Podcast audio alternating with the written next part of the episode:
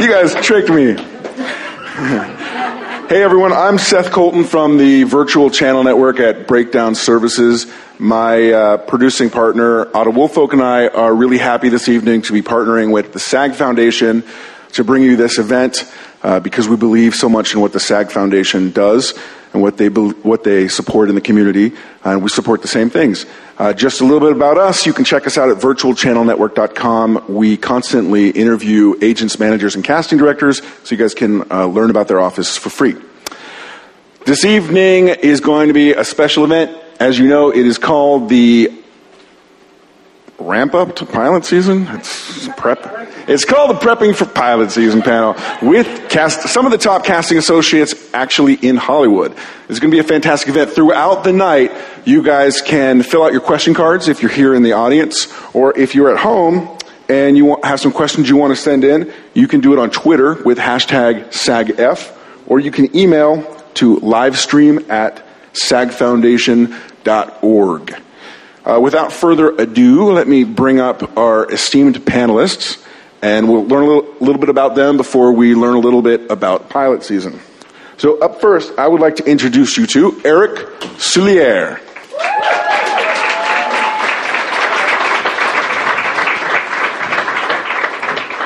Next is Gohar Gazazian.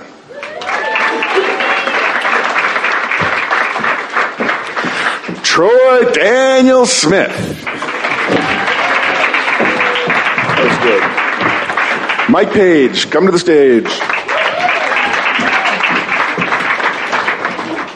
And Ty Harmon rounds us out.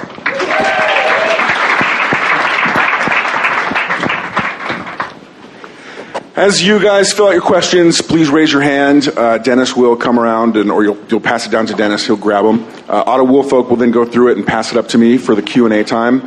As we begin tonight, thank you guys for coming out. I would like to acknowledge first that this room and those viewing at home is full of actors, managers, and talent agents, all of whom deserve an extreme amount of kudos for coming out or tuning in to do something proactive for their career. And I would like us... Well, you, to give them a round of applause, please.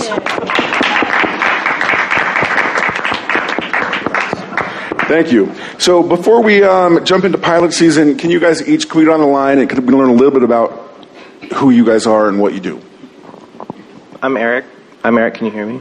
Yeah. Is this close enough? Okay. I'm Eric. Um, I am an associate at Ulrich Dawson Kreitzer Casting. I've been there almost seven years. Uh, I started there on Nip Tuck. I've been working on The Mentalist since day one of the pilot of that show, and I've been working on American Horror Story since day one of that. Yeah, that's perfect. All right. Hi, I'm Gohar. Is that good? Um, that's good.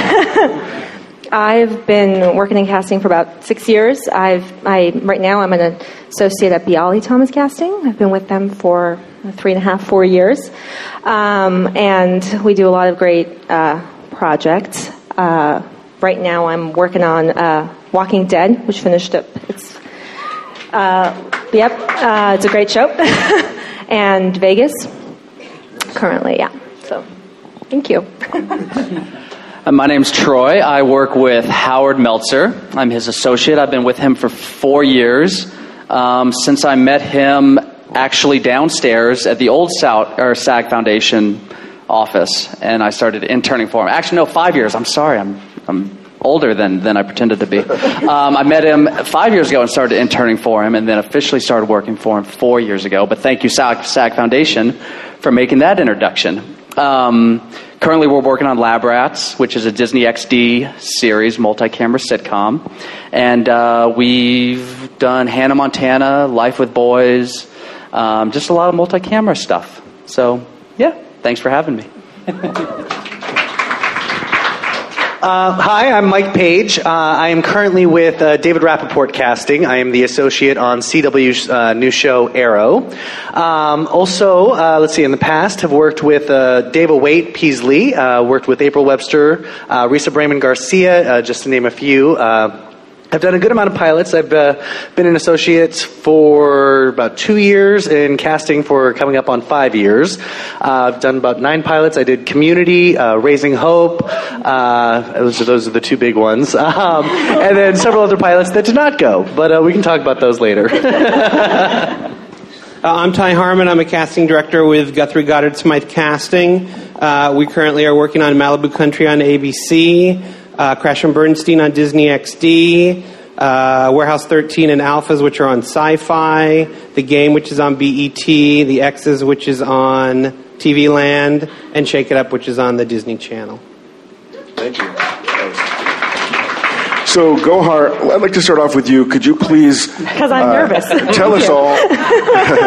maybe tell us all definitively what the various positions are within a casting office and generally what the duties are for each position? Interesting question. Um, well, casting offices are relatively simple. There are really three positions. Uh, there is a casting assistant, uh, casting associate, associate casting director, which is where many of us are, and a casting director. Um, a casting assistant is sort of the entry-level position, and you are really, or they are really handling all the paperwork of the office. Um, jump in, guys, if I'm missing anything. Um, Doing great. Thank you.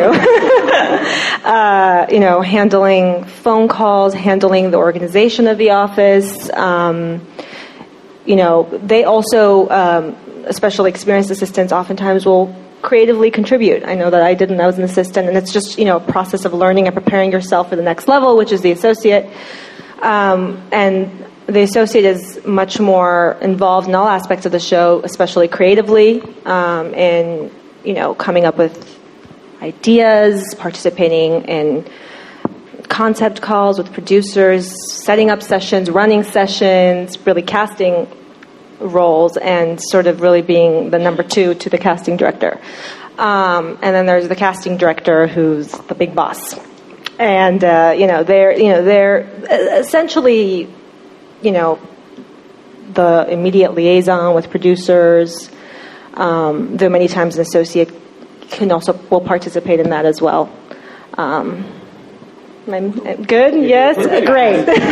No, that was really clear and concise. Mike, um, can you explain a little bit about how pilot casting differs from year-round television casting? Uh, yes, it sucks. And why does it suck, Mike? uh... The the big difference with uh, pilot casting versus episodic casting, for example, with episodic, uh, usually more or less, uh, the rule is generally, with a half hour you'll have five days, with a uh, hour long you'll have eight days. Of course, each show, each network can be a little bit different on that, and that's, of course, assuming you get script on day one of pre-production. Uh, which doesn't always happen. Um, Never. um, But with pilot season, we do have usually approximately ten weeks or so to cast the entire pilot. Um, with that, especially for series regular roles, we're going to be much more likely to turn over every rock, shake every tree. We'll be going after the big names. We'll be looking for new discoveries. Um, every pilot is kind of a reinvention of the wheel, at least in my experience, you know, when it comes down to how the different networks operate, how the different writers, directors, producers, et cetera like to operate. Um, some people like to have the big major mega sessions, you know, where we'll see one hundred, two hundred actors every single day. Um, others, like a more narrow focused, um, will have a particular actor um, in mind when the role was written that we'll go after. Or, you know, they'll do the name game, the offer only list. Um, but again, each one is different. I mean, I've had roles where we went after just one person and they accepted and that's who got the role. I've had other pilots that I've worked on that we've seen upwards of twenty-five hundred actors for. So it can be entirely different, whereas with episodic, with guest cast uh, and co-stars, we'll generally see, you know, eight to ten, maybe twenty or so people, depending on the necessity and the requirements for that role.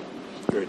And Eric, are you able to sort of define or outline the dates pilot season, or roughly the pilot season begins and ends?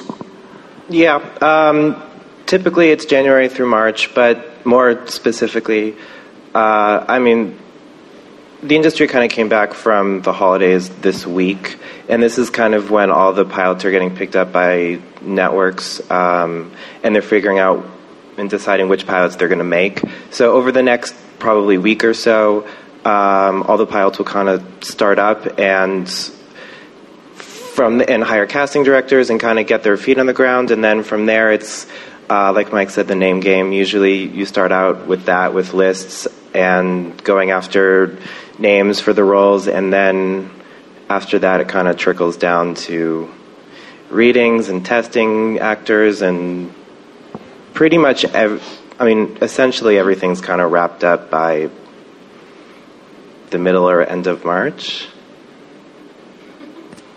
Until recasts happen.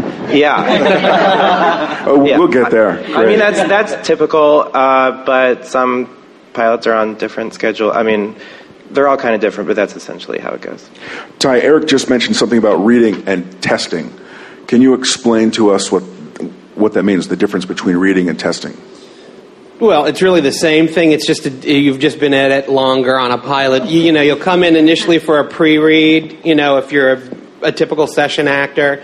If we feel like you're a viable candidate, we'll take you on to producers. Once the producers, they may see you once, they may see you more than once before we decide we want to test you, at which point then your agent will make your deal, which will establish your pilot and episodic price, your billing, your dressing room, your merchandise participation, all that, everything, you know, that, that goes into a to a seven, seven and a half year series deal. Um, Then we will take you to studio, because remember that studios make television shows, networks do not. We will test you at the studio level. If you pass through that level, then you will go to the network level and test at the network level.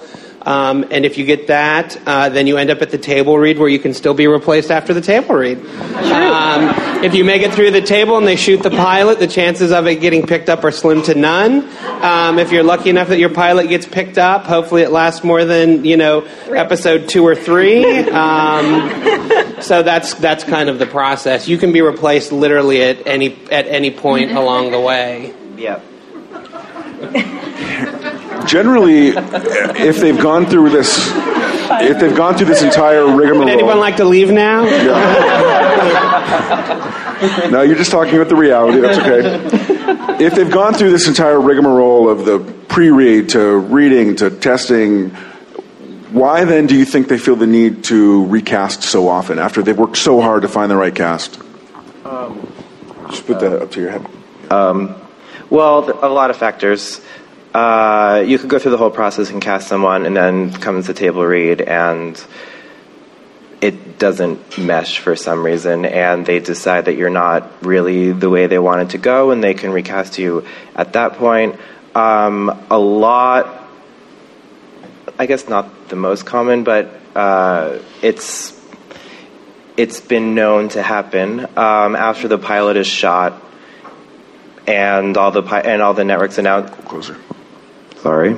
Uh, and all of the networks announce which pilots they're picking up or they're not picking up. Then, I mean, from the pilots that aren't picked up, that's a whole slew of actors who are now available. So uh, maybe there was somebody that one pilot wanted, an actor that one pilot wanted that was cast on another pilot, and now that pilot wasn't picked up. So they might f- replace, um, I don't want to say fire, replace uh, one of the actors on their pilot with another actor that they wanted who had become unavailable but now is available. So those are a few reasons.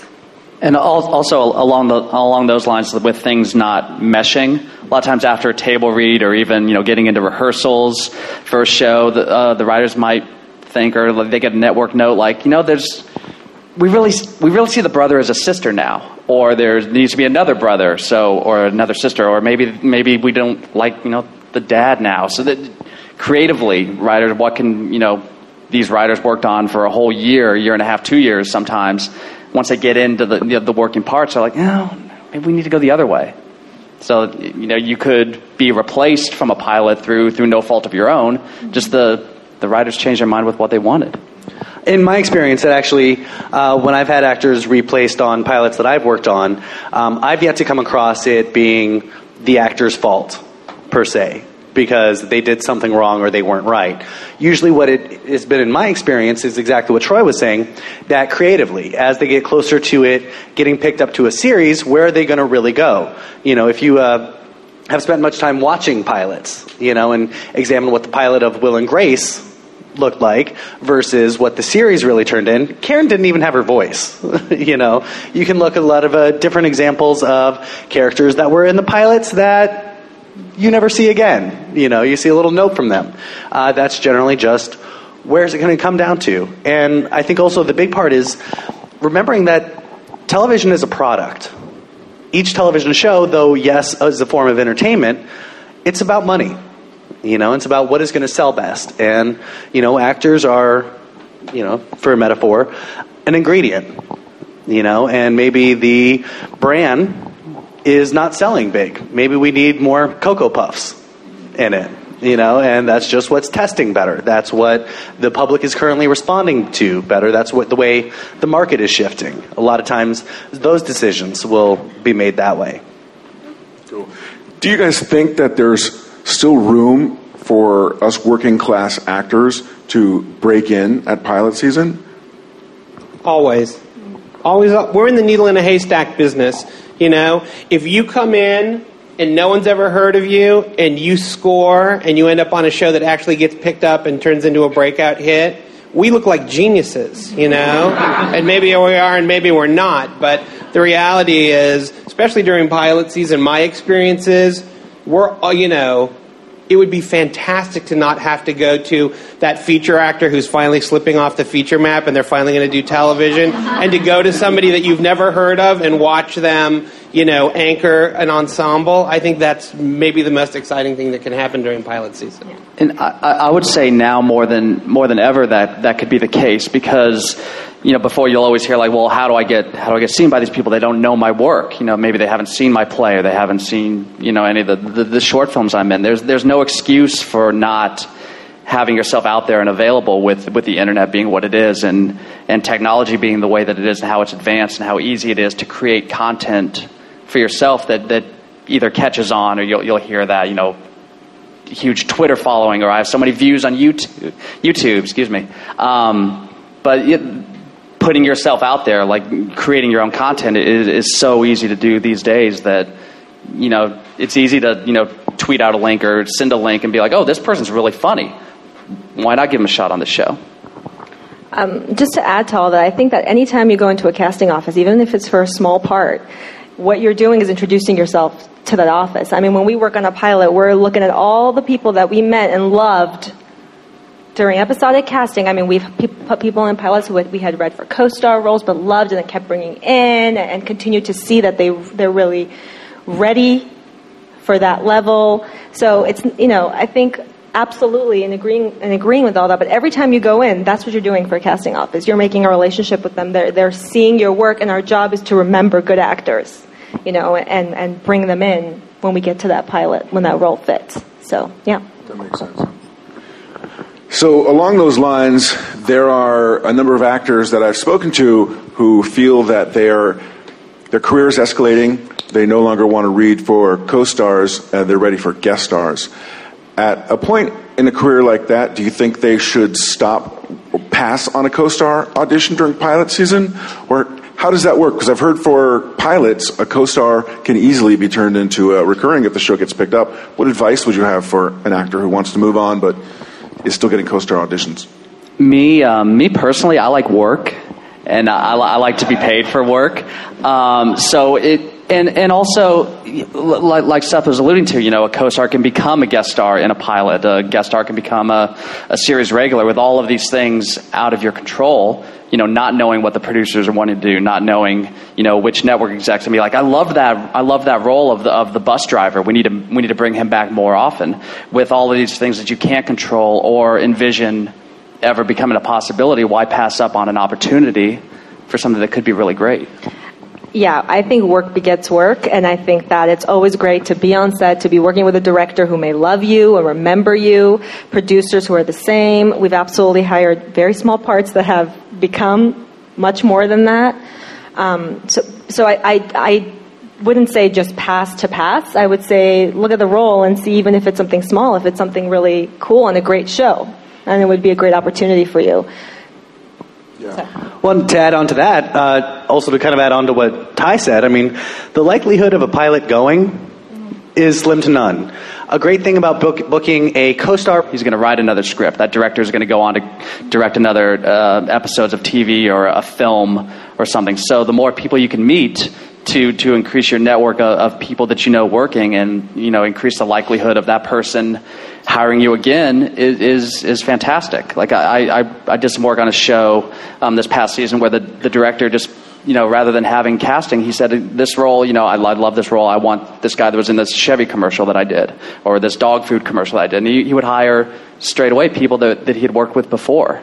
And you only get those relationships by, by working. Cool. Thank you. So, Eric, we just talked about actors who are even potentially in a position to want to pass on a co-star. What about the actor who's fighting as hard as they can to even get in the door for a co-star? What advice do you have for those of us who are just trying to get your attention or just trying to get our career off the ground? Uh, uh, I mean, there's there's a few different ways. I mean, it all kind of depends whether or not you have representation. Um, if you do not have representation, get some, just kidding. Um, but if you don't, if you don't have representation, I mean, you really got to work harder. You, you got to meet the people who are casting the shows you want to focus on being on. I, I mean, there's a million different ways to do that. You know, do, do projects, Uh, you know, that you can submit yourself for, whether it be theater or short films or whatever, and bring it to our attention that you're in a play or that you're going to appear on this or you're going to be in this. And because, uh, you know, we're always looking and we're always watching stuff. So if if we get notification that, you know, this is you and you're going to be in something, you're going to be in this play, then I'm when I'm watching, I'm, I mean, I can't speak for other people, but I have a weird brain, and I will rem- I'll probably remember seeing your postcard or whatever it is.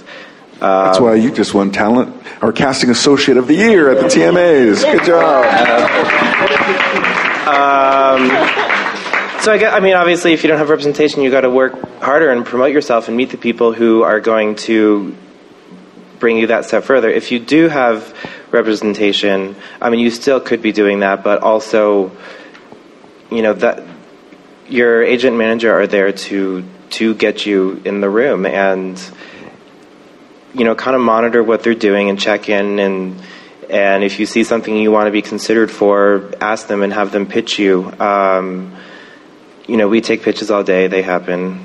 It's them doing their jobs. Uh, but I know, you know, there when someone, when an agent or manager is, you know, pitching to us every single episode of every single show, and they're always in, that kind of loses its value. But, you know, when people call us and they are obviously very passionate about someone, we're going to take it into consideration. Uh, so that's what I have. Wow, to that say. Was really good. Anybody else? I would just add to that. I think that, that you, what, I think what you're getting at is trying to expose yourself as much as you can by meeting people who are in casting and doing plays. Also, in the meanwhile, I think you have to just keep at it in terms of going to class and keeping, you know, and working that muscle. Because I think what happens a lot of times, auditioning is very much a skill. I don't know if you guys agree with that. And I think the more you do it, the better you are at it, the more comfortable you are in the room. And when you're more comfortable, then we're really seeing your work. So I think you just, you know, have to keep acting even if you're not going in. Does that, does that talk, you know? And talk to your actor friends who are in your class or in the play with you, because they might have representation or that they can refer you to, or they might know people that they can refer you to. Uh, so, you know, don't be a pest about anything, but just do it sm- do it the smart way. And yeah. Yeah. I, I think a, a couple things that, the, that these guys hit on are, are very important to, to mention too. Um, Having an agent manager representation is fantastic and the end game for a lot of people, but so many actors will be like, oh, I got an agent. I'm done doing my work. They're going to take care of all of this for me. And that's not healthy either. It's it's a, it's a, a partnership where you guys work with each other to forward forward careers. And, and then when Gohar hit on on class, that's the most, you, you gotta work the muscle, as she said. That's the most the most important thing. Like, I love baseball. Anybody else? No way in hell am I going to be ready to pitch in the World Series tomorrow. You know, and as, as an actor, you need to keep up that, that muscle of going to class, doing plays, doing your, you know, your web series, whatever, so that when the audition comes tomorrow or next week or next month, you're ready to go. It's not like, oh, I have an audition. Okay, now I'm ready. And yeah, that's all great advice, really. Keep it going. As you guys know, and certainly as you guys know and you guys at home know, being an actor is rough. Especially, you know, you put you put everything on the line. You put your heart on the line. You put your life on the line just for an opportunity. Uh, and you, as people who work in casting, you're working with actors on a daily basis. Um, do you have any, any words of encouragement for people who have done this for most of their professional life but are feeling like, I, I haven't caught, caught a break, it's not going to happen? Is it possible that it It can still happen randomly. Yeah. Yeah. Yes. Like, I'll, I'll vouch. Yeah. Well, po- positivity is the most important. You have, you have to, you know, this, this is your goal, this is your dream. You know, you quit your job, you move halfway across the country because this is what you want to do. And knowing that it could happen tomorrow, and it has before for a, for a lot of people. It could happen next year. It could happen fifteen years from now. There's no. There's no, it's not like becoming a doctor where you go to med school and then, or grad school, med school, take your boards and residency, and then twenty-seven years later you're a doctor. It, it, it, there's no, there's no timeline. There's no one path to, to become a, an actor or a performer, an entertainer of any kind. You just have to, you know, I hate to use the phrase like fighting the good fight or whatever, but you have to stay true to what you want to do, and, and know that if that's what you want to pursue and you're going to put in the work and the time, that eventually it's going to happen. It's going to happen when the time's right for you. And you got to make your own stuff. You can't sit around waiting for other people to give you opportunities. If you're unhappy with the way things are going, you know, do a web series. Do, do just create something to show yourself off and promote yourself. And I mean, I can tell you countless stories of actors I know who have done that, and it's really moved things along for them. So I think you also have to look at yourself and take responsibility for your own career. You know, there's not enough with the nice stuff. Tell us yeah, the truth. Right? No, but the, but the reality is this. If you're not working and you've been doing this for a while, you have to look at yourself as honestly as possible and try to figure out, why is that? Are you in class every week? Are you stretching? Is your is your um, you know, instrument, quote unquote, are you growing and, and nurturing that? And are you any good? You know, the reality is, this is my experience, you know. I've been working in the business since I was sixteen.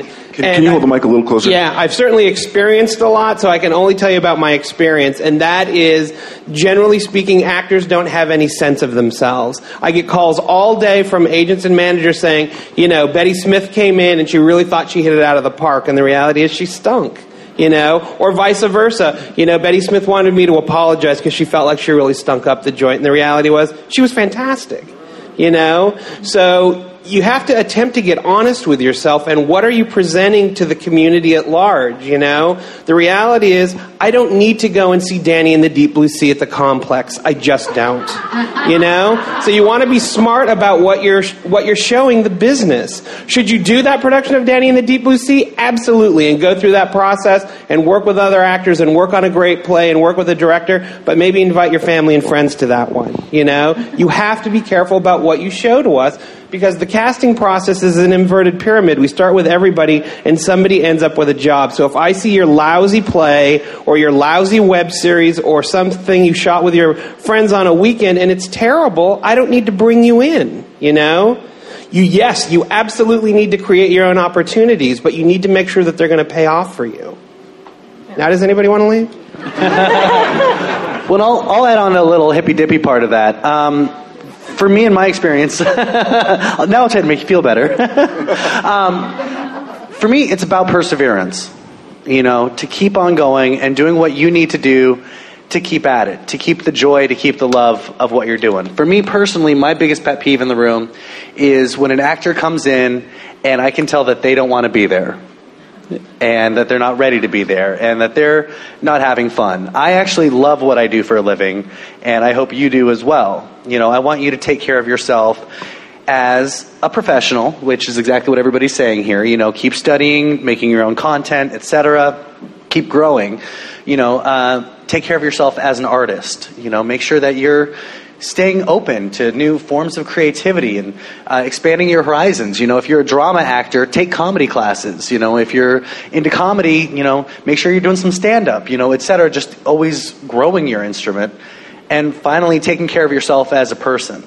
You know, making sure that you have outside interests, you have friends who have nothing to do with the industry to keep you sane, um, you know, that you have the ability to keep going forward. I mean, even some of the most successful A-list actors, you know, you look at their careers, they have ups, they have downs, you know. The people who are the most successful are the people who keep at it every day, and that's, I think, finding the joy, the love, and the fun for it. And, you know, I'll say I'll say something about this, too. I think it's about a balance of all of these things. I think that it is about, this this this industry is about endurance, even in what we do, even any element of this industry. You know, actors, writers, all everybody has, it takes, sometimes it takes a long time for you to get to where you want to be. So you do definitely want to do all the things everyone's saying. But I think it is important for you to really, really be truthful and, and look at yourself. Every person who tries to be an actor is not going to become a success, successful working actor. There aren't enough roles. And if you can think about it that way, I think that if it's not working out and if you look at yourself and you think maybe this is not, maybe you once thought this was it for you and maybe it's not, there's so many other elements of the industry that can give you that same creative fulfillment. And I, I do think it's important to also think about that. I mean, I think it's a balance of those two things. You know, I think you do have to work at it, but you also have to be honest with yourself at every step of the way. Yeah. Thank you, guys. That was really, really meaningful. Could, could I add, well, um, uh, and, and, and along the lines of, you know, being true to yourself, and you, you have to know what type of, of actor you are and, and what type of roles you're going to be playing. And and that kind of ties in with, with the representations and pitch calls and, and whatnot. But, I mean, if you want to be an action star, if that's what your, you know, your goal is to be, know that those roles are slim. But you also, you know, can't be one hundred ninety pounds and sit on the couch waiting for that call. You have to work at it in your personal life, eating right, taking care of yourself as as, as a person and eating healthy and working out and being that type of actor. If if you're a, if if what what you want to get into is, is sitcoms, you have to be funny a lot of times. And and I I know as as actors or performers, we want to know like, oh, I'm, I'm versatile. You know, I'm a chameleon. I can do so many different roles, which can be true for some people, but it's not true for everybody. So knowing what type of actor you are or work to become is important also. And keeping up with that as it changes. You know, unfortunately, time marches on. You know, and knowing, are you still able to play high school? And yes, I work on a C W show, so I get that, but uh, not everybody can still play high school, you know, and are you at the point where, you know, it is time to start exploring the parental roles, you know, or the grand parental roles, you know, are you, whichever it is, and embracing that, and also knowing that, you know, I think you guys would agree, the longer you stay in, if you're an actor in your twenties, knowing that you probably have the most competition mm-hmm. of anybody. And the longer you hold out, I'm not going to say the easier it gets, but the uh, the talent pool does get a little bit smaller. You know, again, it's not going to be easy by any stretch of the imagination, but knowing what your type is. And, you know, maybe it was great if five years ago you were able to play the hot girl. You know, that doesn't mean you're not attractive anymore. But, you know, you're probably not C W hot girl anymore, if that makes sense. Yeah. I'm sorry, I think I'm the king of the one more oh, thing. I love it. Um, Keep it up. And also, in, in along the lines of being a smart actor and knowing what you're going to play, you're going to play high school on the C W. You're probably not going to play high school on a show like Ty and I work on. There are different levels of, of age breakdown, so you need to know what you're going in for. You know, if you're going in for a, a Disney Channel show and you've never watched it, there's no excuse to never watch that show. They're on seventy-five times a day. You can download them on iTunes. They're on YouTube. If you're going in for Arrow or a new show or something, like, I've never seen The Walking Dead. Well, Google it, and you can find, you know, what the show is about. And, and know, yeah, if you're, you know, a twenty-five-year-old girl, you're not going to play high school on on one of my shows, most likely, because twenty-five-year-old woman is, is, is a woman. Yeah. As I turn beet red. Yeah. So let me switch gears and ask uh, a question for the talent reps who are in the audience and watching at home. Eric mentioned that he's taking pitch calls. U D K is taking pitch calls. A lot of the breakdowns that are coming out now say specifically, do not call. So does that mean that the They've eight... always said that. Yeah. Oh. To that. No one listens to that. So are, nobody listens. Are you guys, do you still encourage pitching if the talent reps believes in the client? I'm going to take this one. I encourage pitching. Um, I absolutely encourage pitching when you have a client that you're really passionate about, that the casting office doesn't know, that you're really excited for them to meet. Um, absolutely. I mean, I think that the the, pro- the problem with pitching becomes that it, we are one. Can you go a little closer? We are one office, and we get calls from um, you know hundreds of them. A breakdown will go out, and we'll get completely inundated. And in the meanwhile, we're also trying to do our Our, our work. So it's, it's a little difficult when agents call and they want to pitch ten of their clients, and the, or they call and they're always pitching, you know, the same clients for, for, you know, for, for roles that they might not be appropriate for, or maybe being too pushy. But otherwise, I think pitching is great. That's how we meet a lot of wonderful new people that we didn't know about before. But I think the most successful pitches are the ones that are very sort of honed in. You know, uh, I think over time agents get to know what casting offices respond to, you know, what kind of actors they know, the tone of the show. Um, and I think that's the smartest way to pitch. Those are always the ones that, you know, I respond to. And those are the relationships I make with agents, where it's like they're those two or three people they're really passionate about for this role. And they tell, you know, they talk about it. I think that's that's very helpful in those in those cases. Oh, sorry. Well, yeah, exactly. It's part of the buildup of the relationship. I mean, I know, especially, God forbid, pilot season. You know, but even for a guest star role, you know, we'll release it, and I kind of always say, "And there's blood in the water." You know, and the yeah, we make an com- announcement like the breakdown's going out. The breakdown's going out. And you can out. always tell, because it's about, you know, we'll get the email from Breakdown. Your breakdown has been released. Three, two, one, bling. You know, and the emails stop popping through. I mean, I'll get, you know, it, especially during pilot season, three, five hundred. Emails a day, and easily. Emails and calls and follow-ups about the emails. It oh. becomes a little, you know. You know, lot. And it's it's a necessary evil, because the truth is, you know, yes, in a perfect world, we would have all the time that we could just do our creative thing and just go with people that we know and that we've seen. And, you know, the truth is, the agents and the managers bring to us people that may not be on our radar, or we may just not have thought about, and, you know, are wonderful. And, of course, have actors, you know, that they're to represent. But exactly, you know, what Gohar said, that, you know, the ones that I will really listen to, I mean, there's definitely people that I work with that I almost give carte blanche to. That's like, if if you tell me to bring them in, I will bring them in. You know, period, hook, line, sinker, I trust you. And, and what do they others. have to do to earn that trust? Um, to be on top of it. You know, to really know exactly what you said. If you pitch your entire client roster, you know, it starts getting ridiculous to me. When somebody calls up and says, no, really, this person, I read the script, I know this character, like, seriously, you have to see this girl, here's her demo reel, you know, they're spot on, and the actor comes in, and they live up to that yeah. experience, you know, trial and error, you know, goes real quick. And I actually also feel the same thing with self-pitching. You know, with the actors who do have my email address, or that I've met um, through plays or workshops or wherever they've come across my path, you know, I have actors that'll pitch almost every single breakdown that comes out. I'm like, that's great, but when I said the role needed to be African American, I actually meant that. You know, um, blondes don't count, no offense. um, you know, and those people will not. But when an actor truly knows themselves and email me and say, this is not just a role I can do, but this is my role, please take a look at me, you know, I'll be open to that. Did you have something you want to say, Ty? Well, I just think that agents and managers need to make sure that they know what they're selling. You know, there are, there are all different, you know, levels of agencies that start, you know, with the one-man band that has five hundred clients, and they're just submitting, you know, praying that something sticks, up to the highest level, you know, where you're probably not going to get on guest spots. You're not going to, we're not going to get pitches, you know, from the from the big five, generally speaking. Um, but, you know, the rank and file agents and managers out there that, you know, the bread and butter for them are the co-star and guest star business, then you need to make sure that you're pitching wisely, you know.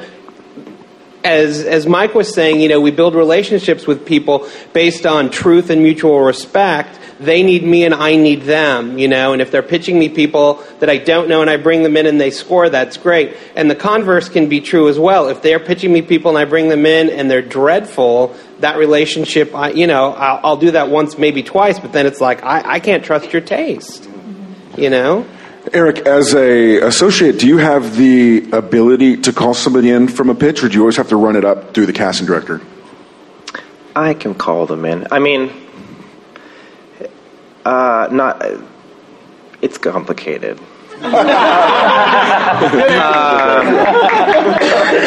no, I mean the way we do things. I don't know if I don't know if other people do it this way, but when we get pitch phone calls, I politely ask them to email me the pitch because it's easier to manage them that way. And then we put all the pitches on a pitch log before we go through the submissions. And on on the shows I work on, uh, you know, I'll do some of the roles myself, and the guy I work with, he'll do some of the roles himself. But, you know, if I ask him to see someone, he'll see them, and, and vice versa. So I look at all the pitches. Um, I don't necessarily pass all of them along. But yes, if someone is pitched to me and I look at them and they look like they look cool and that we've never seen them before and that they could be right, yes, by all means. Cool. Thank you. We're going to play a little game now. It's called Appropriate or Inappropriate. Okay? I'd like you to take one and pass them down. Now, the rules of this game is I'm going to... I'm going to make a statement. You're going to show us whether it's appropriate and say it, or inappropriate and say it, and hopefully we'll start a conversation. Okay. You guys all have yours? Okay. Question number one, or statement number one, I should say. Sending your headshot to the casting office in hopes you might get a general meeting. Appropriate or inappropriate? Say it, people. Say it.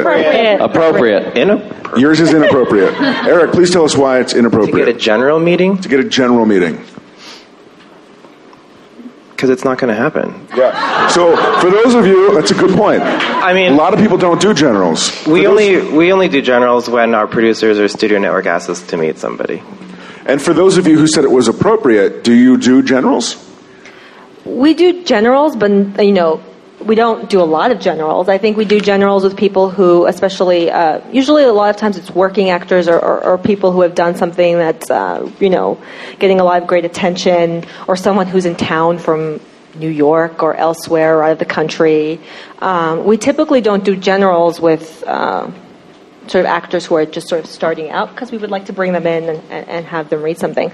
But we do, do, we do generals, like, for example, when we go to the... Um, showcases sometimes, and you know, it just it depends. It's it's not a. I don't think realistically, if you send your picture to a casting office, uh, and you haven't uh, don't have a, a lot on your resume, that you're going to get a general with. But it's not inappropriate. But it's not inappropriate. I wouldn't flag it as inappropriate. I'd like to change my answer uh, to a uh, to a yellow light. Okay, next one. I'd like to hear your answers nice and loud. I want you to be motivated, people. Okay, getting called in for a role, but telling the casting office you would rather read for another role they're casting. Inappropriate. Inappropriate. It's yours. Sort of. Okay, guys, those of you who uh, call it inappropriate, please let us know why. I don't mind if you... If there's another role you feel passionate about, I am, a, I am definitely open to hearing that. But don't just not prepare the role that we're bringing you in for. We have a specific reason, and you know, maybe have faith that we are professionals and we know what we're doing. In that standpoint, that there is something and there's a reason, whether it's because we've had the concept meeting with our producers and our writers and our network, et cetera, and we know specifically what they're asking for, that we're familiar with your work, and that we're like, sorry, you're no longer the... high school hot girl anymore, you know, this, you need to be the mom, you know, or whatever it is. Right, or if you don't want to come in for that role, then you just pass on that role. Got it. Yeah. And uh, for you, Eric? Well, it happens a lot, and all I can say is if you're called in for one role and you read the script and you want to be considered for another one, when the request is given to us before you come in, I think it's fine. And as long as we say, you know, thanks, but no thanks, we really want to see you for this one, and you're fine with it and you still come in, I mean, I think that's okay. It's when someone comes in for a role and says, hey, can I also read this one? It's uncomfortable and awkward and inappropriate. Inappropriate. And a lot of times with that, too, like, well, you'll come in and read for a role, and then at, and through the reading, and we see what you're doing, we'll be like, oh, we we got that wrong. We should have seen her for Sandy as as opposed to Becky. And then we'll say, hey, would you mind reading Sandy? And that, you know, that could have been, I don't know, we make mistakes, too. Sometimes. Okay, next one. Actors dropping off gifts to the casting office. Inappropriate. Depends on the send a send a gift, send a gift, but like the, the say, oh, send it. Don't drop it off, but get it. I, want, I mean, if, if, if, if you I'm if you were kidding. if you were if you're booked on a roll or whatever, you want to you know you know drop something off, a little thing. That that that's cool. What what um? No, I'm talking about you, trying to get your attention. Right, oh, like, like you yeah, yeah. In that in that respect. Me. No. In that respect, you never know what's going on in the office. You could be you could be interrupting workflow. Maybe the producers are in there for a meeting, and you're gonna. I Pop don't need candy or cookies or pencils with your p- bag of postcards. I eat so much crap at work anyways. Like, more candy and cookies is just bad. What I can guarantee, the one moment that you decide to drop by the office will be the absolute worst one. It's the same principle as if you drop by a friend's house unannounced. You will catch them on the toilet. I can guarantee you that's... Well, never mind. That sounded bad. Um, in the shower. Let's go with that. You know, it's. I've never had anybody ever do a drop-off when I've got nothing going on. It's always right when we've released the breakdown and we're dealing with the hundreds of emails. Um, you know, and it's also just awkward. The same thing with people doing stunts, you know, and the little, um, you know, I dressed up like a FedEx guy and got under the Warner Brothers lot and snuck in. It's horribly awkward. And this day and age, honestly, if you are going to put that much energy into it, find my email address. It's out there. You know, email me something. I would rather that than the awkward in person. Cool. You guys are playing this game well. Okay, an actor posting information on Facebook about a project they are auditioning for. Inappropriate. Inappropriate. Okay, tell us why. That's interesting. Well, there's a lot of projects that have huge confidentiality around them. I work on one, and um, you can get it, it's actually you can get into trouble legally. Um, so I just.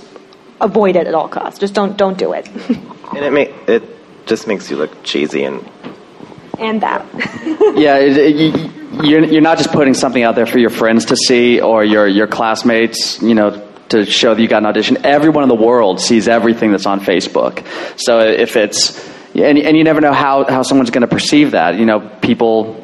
Every, everyone's different. Everyone interprets things differently. You know, maybe it's, well, oh, she's posting two seconds after she walked out of the audition that she had an audition.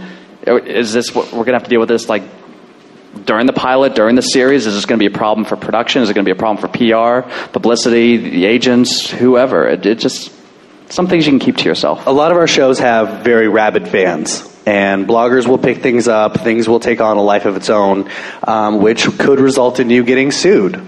You know, for that standpoint. Um, even also just the other side thing that I come across a lot, and I don't know if you guys do as well. Um, don't bitch about your audition on Facebook, or because we read them. Don't bitch about the casting office. Don't bitch about your agent or manager. You know, don't say anything that you wouldn't say to our faces, because we will remember that, and that's not going to help you. Next one, actors being offended if they audition for the associate rather than the casting director. Under what circumstances does the associate do the the auditioning? A lot. A lot. It doesn't matter. A lot. It doesn't matter. Yeah. I mean, I you're, still it's the office. You're going to get bias or you're not going to get bias. And... If the you know every every casting director is aware that their associates are doing the auditions when they're doing the auditions, so there's no reason you know to to, to feel anything but the same that you would feel for going into. It can yes be a pre-read. It can be the first audition where you then will have to come back for the casting director. You'll then have to come back for the producers. You'll then have to come back for a callback. You know, it, sometimes you get put through the ringer. There are also times that you'll come in, you'll do a pre-read with me. I've taped it, and that's what lands you the job. That's it. That's the end of the road. You know, you you don't know. It's different every single time, and yeah. God, everything is like inappropriate with you people. Well, and, and with, with that, with that too, whether um, whether you, whether you're reading with, with me or with Howard, that shouldn't affect your choices or your de- your delivery or the character that you've created. You walk in, you're like, son of a bitch, it's Troy again. I want to read with Howard. He's nice, or I don't know. But yeah, d- don't let who you're affecting with, you know, affect your your choice as an actor. It, it, it shouldn't matter. Having your agent or manager call for feedback after your audition. Appropriate. Oh, that's, that's how they do their job. Yeah. Appropriate. That's good to know. Good to know. But it, it, it can be. I, I, I think it could be like levels. If it's, you know, a one-line co-star and your your line was, "I'll have a cookie" or "Fine" or "Stop." You know, I mean, it's yeah. the, the, the, well, there I are mean, levels of, of too much. Sometimes it's common for when an agent or manager just signs someone and they they just. I mean. They don't really mind one way or another if they're getting the role. They just want to know how that person's doing in a room. Facebook requesting a casting person to begin a relationship. A few of you are appropriate. I probably won't say yes, but oh, well, that's not fair. Well, it's. I would say if if it's offered there, if it, like if you know you're you read in an article or you're at, you know, workshop or a play or something, it's like Facebook me or or I love meeting people on Facebook. I love meeting new people. If it's if it's put out there that somebody is open to that, then I think a friend request is fine. If if you've never had contact with that person or or anything, then you, no, then then it's a little. I think it's, it's case weird. By case. I know some people who work in casting who have. who have Facebook to stay in touch with actors, and then there's others like myself who it's one hundred percent, you know, personal, so. Like for me, it's just personal. It's people that I'm friends with. I have actors on there who I'm friends with after we've developed a, you know, a relationship, but if I don't know you at all, then I, yeah. If I could segue real quick on the, the Facebook thing, um, it's when, when you're, you're doing your stuff to promote yourself or promote your show, everyone goes to Facebook first and sends like a an event evite or invite to a show or play. I very rarely see those things because like Facebook goes through so many changes and it's so cluttered that, you know, things get things get lost. Um, I, I will say, like, while we're talking about the social media aspect of stuff, I love Twitter for that for that reason. It, it's it's impersonal. I don't I don't find it, you know. It, it it invades in my, my, my personal life privacy. It, it's out there. You're like at a play. You you know tag tag Troy. Hey, I'm in this play on Friday. Can you come? And we I see all of that stuff. And I love going to, to plays and improv shows and stand up things. I think that's a great way to get somebody's attention or let somebody know that you're doing something that you might not have a personal connection with. You're not invading on their stuff. It's just kind of there. Then it's gone with Twitter. But you see it. Whereas Facebook is Facebook I think is a little different and more personal. Good answers. Dressing in character for an audition. Gohar, you have The Walking Dead. This should be good. I don't audition. I don't audition zombies. Um, Appropriate. Uh, levels. It, levels. Yes. It's all yes. about knowing where the line is. Well, how do you know where the line is? Don't come fully dressed as you would be on. Uh, look, okay, if you're coming in for someone who's a lawyer or someone professional, then you know you're a man. You wear a suit. I'm sorry. You wear a suit. That's okay. Don't come in dressed in scrubs. For a doctor, you don't have to. I think that's really what it is. I think, or sometimes we do um, period pieces, and the women get so beautiful, and some of them just go a little over, you know, over the top with it. Or I feel like after the audition, they spend most of the time on their wardrobe and hair as opposed to the material itself. So I think, you know, to a certain level, you want to be appropriate for what you're reading for? Yes, absolutely. absolutely. It should suggest, it should suggest the character you're coming in yeah. for, but it shouldn't overshadow your performance. Yeah. I remember doing a pilot, I don't know, it was four or five years ago, and there was a, a, a character who was this, you know, eighteen, nineteen-year-old guy who wore nothing but, you know, tighty-whities and a bathrobe that was always open. I probably had eight or ten guys that came dressed like that to the audition. It's like, hello, close that robe, please. in auditions, unless specifically needed, which is very, very rarely. I don't need to see your genitalia. Um... And yet I have, so, uh, but exactly, the suggesting of it, you know, okay, I've worked on shows, I've cast strippers, you know, so yes, I do need you to come in on something form-fitting. We're usually going to be very specific on roles like that, you know, please come in bikini top, or something like that. Um, also, when in doubt, ask. You can actually call us, or have your representatives call us before the audition, and we can answer that. Okay, thanks, guys.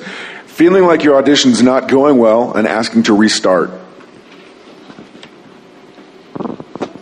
They all think it's appropriate. It's your, it's your time in the room. Use it wisely, but professionally, you know? If you're two lines from the end of a three-page monologue, and then you're like, ah, uh, you know? But if you're two lines in, it's like, okay, you got off on the wrong foot. We get it. And a lot, I, I wouldn't use like the you know the, the, the restart to try to take the temperature of the room, see what the writers are thinking. Like, is this really going well? Oh, it's not. Bail out, bail out. Hey, can I do it? Can I go again? No, but I mean, people are gonna people are gonna flub a line. You're gonna start. Maybe you're you know not in the right place for your start, and you're like, hey, I, we know. Let's start over. Yeah. But you can't keep doing it, you know, uh, multiple times. Yeah. It becomes awkward, and uh, and then at that point, you know.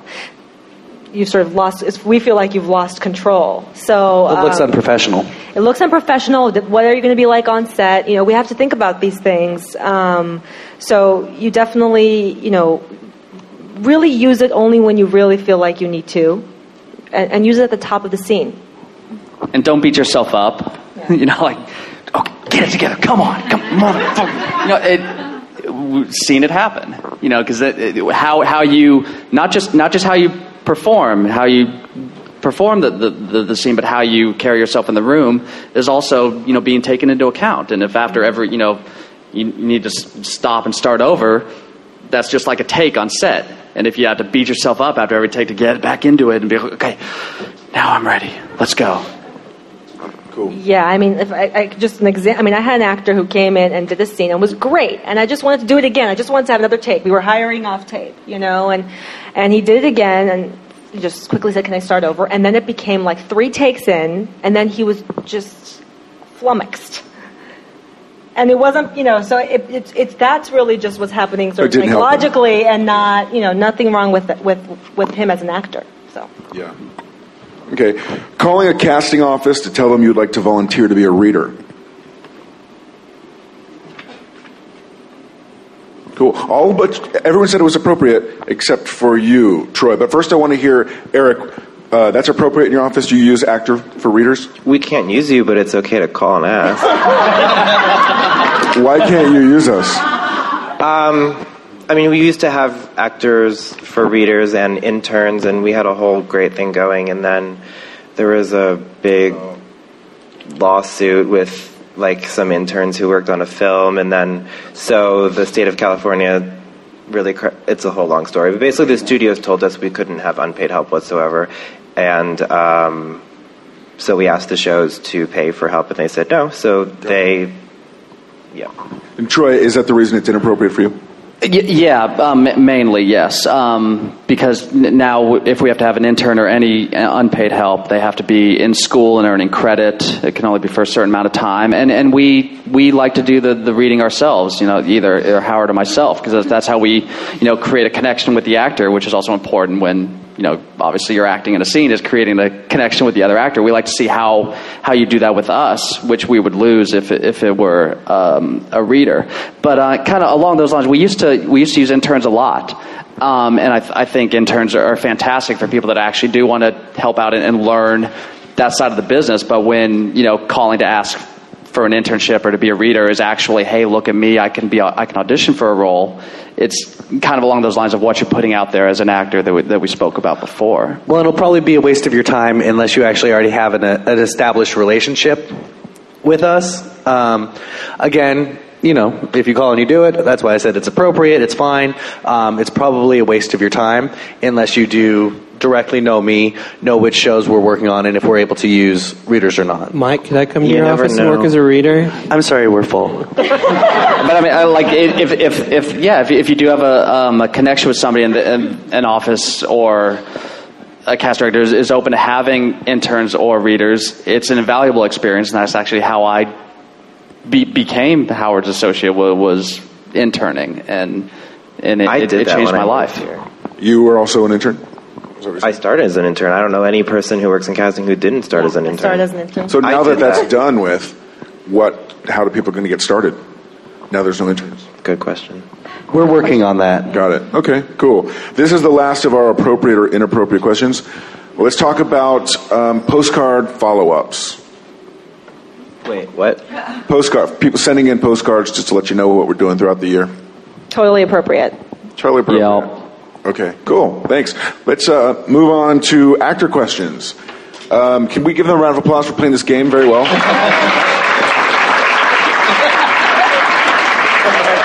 Can we keep these? Yeah. This would be great during a session, wouldn't it? That was not appropriate. I won't. I'm kidding. I'm kidding. It was a joke. Total, like, all these faces out here just went like... So this is the right time to continue filling out questions um, here or, or at home, emailing them again to livestream at S A G foundation dot org. Here's our first question. This is to anybody who wants to join in. If you're going out for a smaller role, when is the right time to try and stand out, and when is the right time to just compliment the star of the scene? Uh, unless you're the star of the scene, don't do it. Don't. Well, no, I should have. If you're a guest star or a co-star, uh, I spoke too soon. I mean, you're really there to move the story along, and very rarely it's about you. Exactly. So know, focus your, on know the your boundaries. What? Yeah, focus on the character. Do what's appropriate for the scene and what's needed for it. You know, generally, no, you're not going to be the star of the scene. You're there to... move exactly as uh, Eric said, you know, to move the story along. You know, you there are going to be some roles that are going to be the giant standout, and they're going to be a great chance for you to showcase. But you know, it shouldn't be about you. It should be about the character, and the director will tell you. But if it's a small, a very small part, just a few lines, I think you just have to take a look at the scene. Is is what is the character doing? Are they facilitating something? And you know, it, you just have to be smart about it. Uh, if you're handing someone a paper and saying, "Here you go, sir," that's you know, don't try to do something with that line. Just be real. Um, and uh, I think that that's really a great tip, actually, for people for, for those small roles, because those are the hardest to audition, and that's why people are always trying to do something with them. Yeah, if if you're a, you know you're you're a nurse and you're handing the doctor you know the thing like here's your here's your rounds, you know you don't need to create this whole backstory of, well, I actually hate this doctor, so I'm going to give him some attitude and here's your rounds. You know, just serve yeah serve the story. Cool. Do you as casting associates have relationships with small boutique agents, or do you have to go to the top agents for pilots? All the above. We need to work with every single person in town, from top and bottom, because we don't know where it's where the next big one's going to come from. We need that, you know, needle in a haystack. And you know, I've had series regulars come from the top big agencies. I've had them come from the smaller boutique agencies. I've had them come from self-direct actors. You know, we've also worked with plenty of casting. Dire- I mean, every pilot that I've worked on, you know, we've had multiple cities and multiple casting directors in multiple cities. Um, you know, for example, with Raising Hope, Lucas Neff was found in Chicago. Um, Lucas Neff is the lead of Raising Hope, for those of you who don't know. Um, so, I mean, they literally will turn over every single leaf that we can. Yep. My agent has begrudgingly deemed pilot season offer-only season. Is there truth with this? No. Are you still seeking relative unknowns for series regulars? Yes. Always. Absolutely. Always, always. Appropriate. Yeah, thank you. Absolutely. Uh, can you all tell us about any pilots you're already hired to cast? Thank you. You're welcome. Oh, that's um, it. It's you're still kind of early. We, we only have, well, only, we have one pilot so far. We're working on one pilot now um, under the dome, C B S. We don't have one yet. We're in discussions. I'm so grateful not to have a pilot right now. How likely are you to watch auditions on tape? And from there, how often do you bring people in from tape into the rooms? You mean unrequested auditions on tape? or requ- Let's go both. Let's go unrequested. If an actor wants to get in the room, they think they're right for the role, and they don't have an audition, they self-tape. Okay. We usually won't watch it. if, it, if we don't request it, we're probably not going to watch it. Unless it's a pilot where we watch everything, but episodic. Well, I guess we're talking about pilots. So, maybe. I, th- I think I think there's many ways to answer this question. I think that it's a, it would be, you know, you have to, if you're going to do something like that, it has, you have to use that very sparingly. It has to be a situation where maybe you've tried to put yourself in front of an office many times, or your agent has, or something like that. And you have to present it to the casting office in a certain way, as in, listen, I've really wanted to meet you. Uh, I know how busy you are, so I went ahead and put myself on tape, and if you have the time and would take a look at it. I think I would respond to something like that, but you can't keep doing that then to that office for a minute. That's it. It's your one, you know, your one time that you do that to intro- as an introduction to an office that you haven't been able to get in the room with. I think it's become, I don't know about you guys, but the unrequested self-tape during pilot season has sort of taken over our lives, and it just, it's hours of extra viewing time because we like have to watch them, and most of those people, ninety-eight percent of those people, are wrong, which is the reason why they didn't get in the door in the first place. So, you know, it's a it's a tricky situation. If you're right for the role, perhaps yes, but um, you're taking the time to send in a tape, hoping that somebody watches it. Make sure the tape's as good as it can be, and I don't mean just just in performance or, or your choices. Make sure the lighting is right. Make sure that we can hear you, because the the, the, the sound is great. If you send in, I mean, a, a lot of times that stuff matters. And in, in pilot season, where it is tape after tape after tape, you know, yeah, maybe every, every office is different. Maybe you do slip one in, and yours is just the next one watched because they watch all of them. Maybe if they they recognize and they're like, oh, I don't recognize this name, I'm not going to watch it. But in the chance that they do, and and we can't understand you, or we can't see you, or whatever it is, what's what what good is that doing you if if you don't identify yourself or li- list a, a contact number on the tape or whatever? Because you don't know if the, if these things are being downloaded Um, and then sent on a disc or something, or they're watching it from a YouTube file or from that email. If if your name isn't on, you know, if, if the if the thing is, you know, Walking Dead audition, and that's how the file downloads, or audition, or new audition, or it doesn't have a date, it doesn't have your name on it, we don't, a lot of times we won't know where it comes from. So make sure that you're taking those things into consideration, not just in unsolicited tapes, but when you're sending in a tape for anything. Make sure that your grandmother can open it and download it. And I actually mean that completely seriously, you know, and that it's an easy to transport file.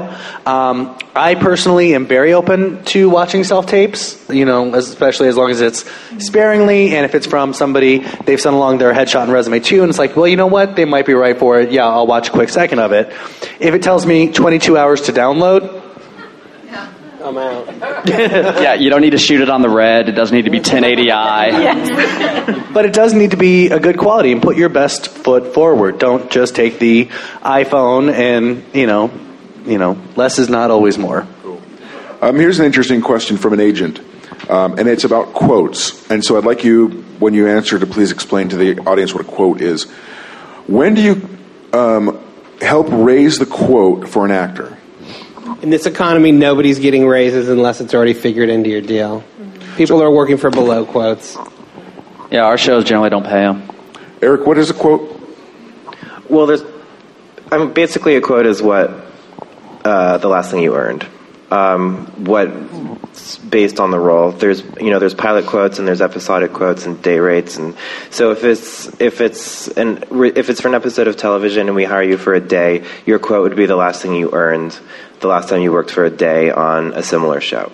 So for when I'm hiring someone for a day, you know, on the on The Mentalist, we'll find out, we'll ask what your quote is, and say a few months ago you worked on, I don't know, C S I, and they paid you twelve fifty for the day. That's your quote. Um, and so we will either, every show is different. Sometimes we can give you a raise to maybe like thirteen hundred and raise your quote that way, or if it's a pilot, you could have a series regular quote, which is either the last time you were booked as a series regular or the last time you tested, because if you test, you establish a quote. Um, that's kind of, that's that. Or you work on a show that has no money and doesn't let you pay, and quotes don't matter because you pay scale. We try as much as possible to match quotes yeah. these days. I got it. Whenever we can. Um, but, you know, sometimes you have an actor coming in for a, a small part, and maybe their quote, their day quote was for a, something a little bit more significant in the previous one, and unfortunately we're budgeted on that role for what we are budgeted for, and that's that. So, what is the best way for someone who does not have representation to approach a casting office once they've heard of a project they think they'd be great at and would like to be brought into audition? Uh, we have a Dropbox. Dropbox just outside the door, right? Because as one of you were saying earlier, you don't want to walk in and, you know, catch somebody in a bad mood or at the wrong time. I mean, you never want to walk. I mean, usually, I, I don't know about other casting offices. We have a Dropbox. We have a buzzer on our door, so we'll not get you in anyway. But, um, joking. um, no, uh, whether our door's open or closed, there's a Dropbox, and when someone comes by to submit themselves for a specific role, we will always say, just, you know, put your headshot in the Dropbox with a little post-it saying uh, what show and what role you want to be considered for. Yeah, um, re- regular mail works. We get it. We get our mail every day. We're on a, a studio lot, so you can't just, you know, walk up either. Um, but yeah, re- regular mail. Um, a lot of people have email addresses that are published and and stuff. You know, and if if you feel that that that, that is your role and you need to be, you have to be seen for this role, then you're going to do what you're going to do, but know that it could be received differently by different offices. Well, and do your research. Find out, you know, uh, who's working on the show. First and foremost, find out who the casting director is, who the casting associate is, who the casting assistant is. Find out if they are attending showcases, if they are attending, uh, conducting workshops. Uh, I know, so here at SAG, you guys do workshops, you know, find out. Oh, they do this amazing thing called the Casting Access Project. Isn't that right, Rochelle? okay, okay, go ahead, sorry. Uh, which has been wonderful. I've been uh, lucky. Yeah, thank you, SAG, for, uh, after for having me in for that. That's a great way to come and meet and for me to see your work. That's the biggest thing. Um, for me, especially, I would, instead of just your headshot and resume, you know, email me your demo link. I need to see footage. I need to see you in action. Get out there, be doing the plays. I think I can speak for all of us. Uh, yeah. We go. I, I agree that having an online demo reel is, there's no reason you don't, you shouldn't have one. Uh, obviously, if you have material to put up that you're proud of, that's key. Don't put one up just to put one up with yes. bad material. That's only going to, you know, that's not going to help you at all. But if you do have something that you're really proud of, it should be online, and it should be, there should be, you know, a link available. And, and uh, I, you know, I, as much as possible, I watch online reels because it just sort of helps me make sure that, you know, headshots and resumes are very misleading. So, you know, it helps me make sure that someone's tonally a good fit for a part. So, speaking of which, do you recommend having separate reels for drama and comedy? Also, what about appearances from musical theater in light of shows like Glee? I think it, I think it's good to have separate reels. You can also have a combined reel, but if I'm working on a multicam half hour and somebody, you know, as a pitch sends me your, you know, gut-wrenching death scene from Grey's Anatomy, not really going to help me, you know, and vice versa. So that's up to your representatives to be smart about what kind of tape they are sending in. Yeah. Okay. Hi, how does casting for kids differ from adults for pilots? How open are you to booking a child with little or no resume? And what are you looking for when calling a child into casting for a pilot? Thank um, you. Children, usually when you're casting children, you're seeing children with little or no resumes. Because you don't know where you're going to find a child who's, you know... And the good ones it. are already working. There you go. Um, and w- when it comes to children, take what we see for adults and multiply that, you know, by yeah, a lot. It's all about volume. It's all about volume. You know, you're reading hundreds of kids, especially when they're very young, five or six, year, six years old. Um, and... That's that's really where we just kind of go to town and, and see as many as we can.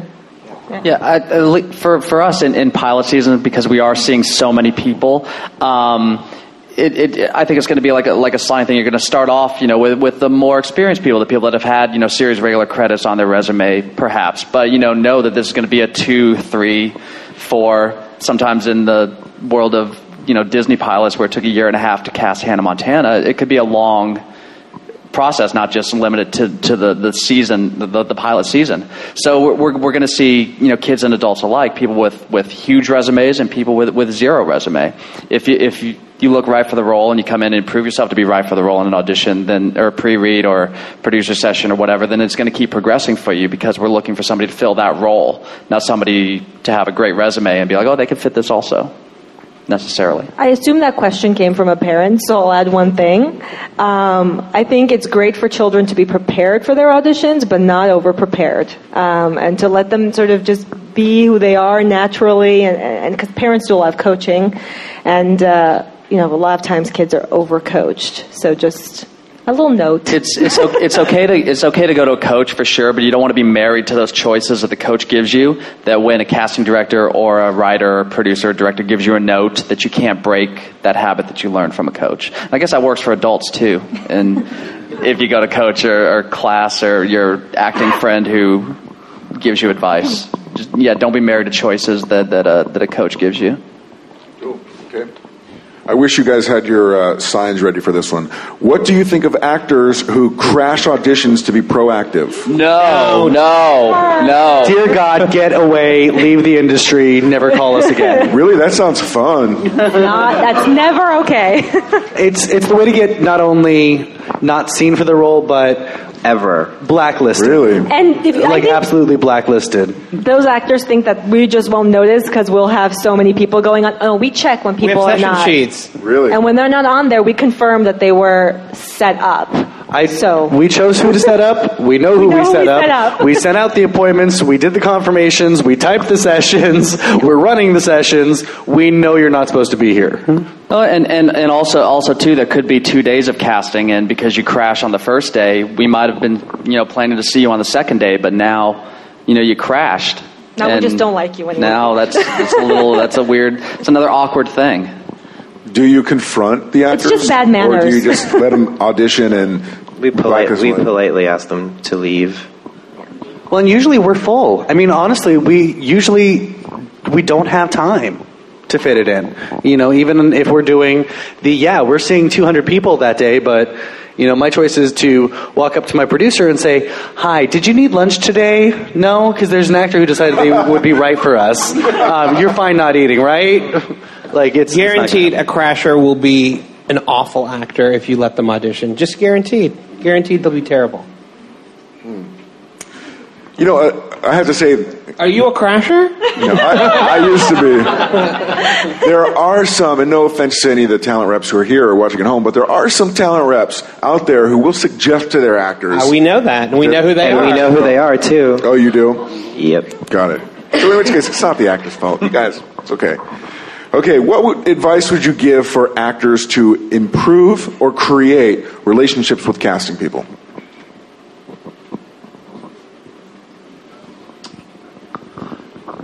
No, please. um, I, a lot of it, I would say, you know, part of it is, as far as the networking standpoint, is knowing how to do that, also realizing that we're people when it comes down to it. You know, if you do see us out and about, yeah, it's, I think, great to say hi, but knowing what time and when it's appropriate. I've been followed into restrooms before. Not appropriate. You know, um, but but knowing the right, right ways to network, and knowing when we're on the clock, when we're not on the clock, how to come after us, you know, um, inviting me to a play, you know, something that you're really proud of and it's a great production. Absolutely. Invite me to that.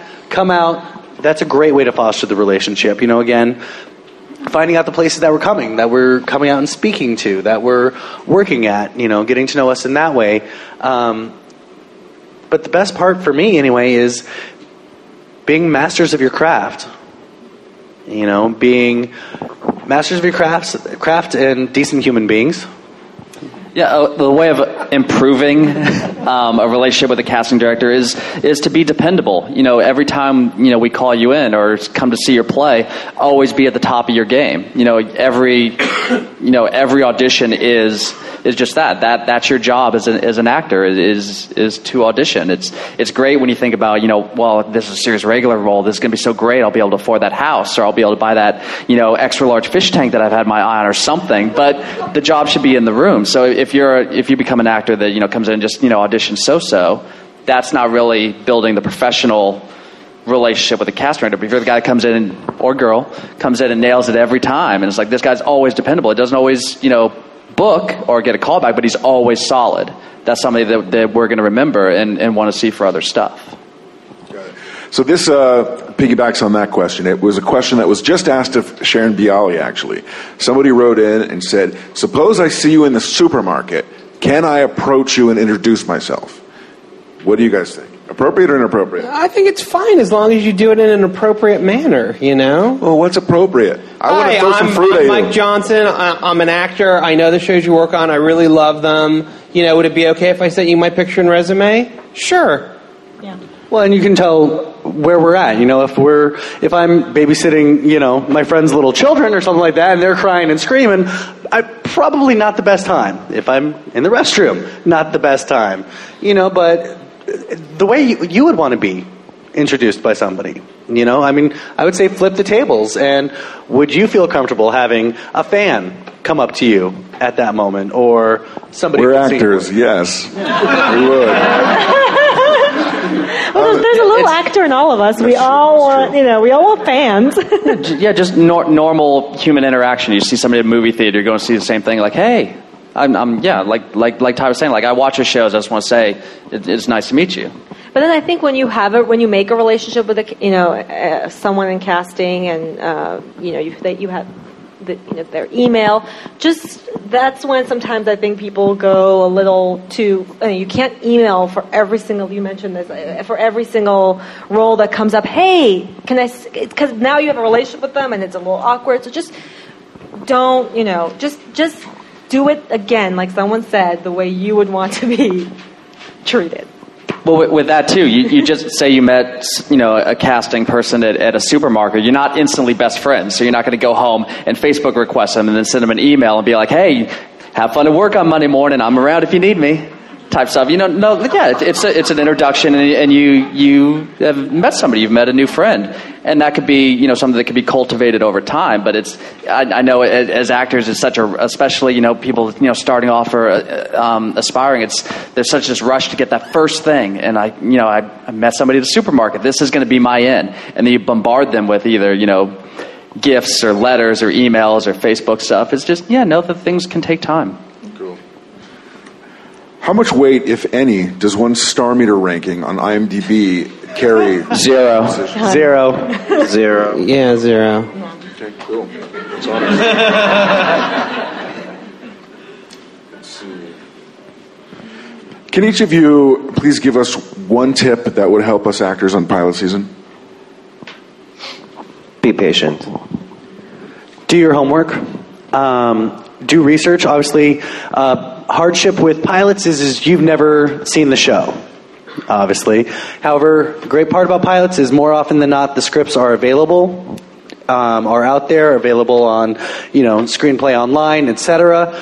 Read the script, do the homework on who is the writer, who is the director, who is the network, so you can get an idea of what the tone is. You know, um, if you're coming in for a comedy, okay, well, who wrote it? You know, you're trying to get the jokes, you're trying to get the sense of humor. Well, you realize, oh, it's the creators of Will and Grace. You know, it's Max Muchnick and David uh, uh, Cohen. You know, okay, so I get their basic idea. You know, that'll help out. Um, doing the research on the director. Oh, they did Lost. Okay, so that'll probably be some of the twists and turns here. This is how they like to work with it. Do your research, find out who's already attached. You know, are you playing somebody's child? Oh, okay. Well, it's Laurie Metcalf is playing the mom. Okay, well, cool. So I know how she's going to probably be playing this role. That'll help me make the educated, informed decisions.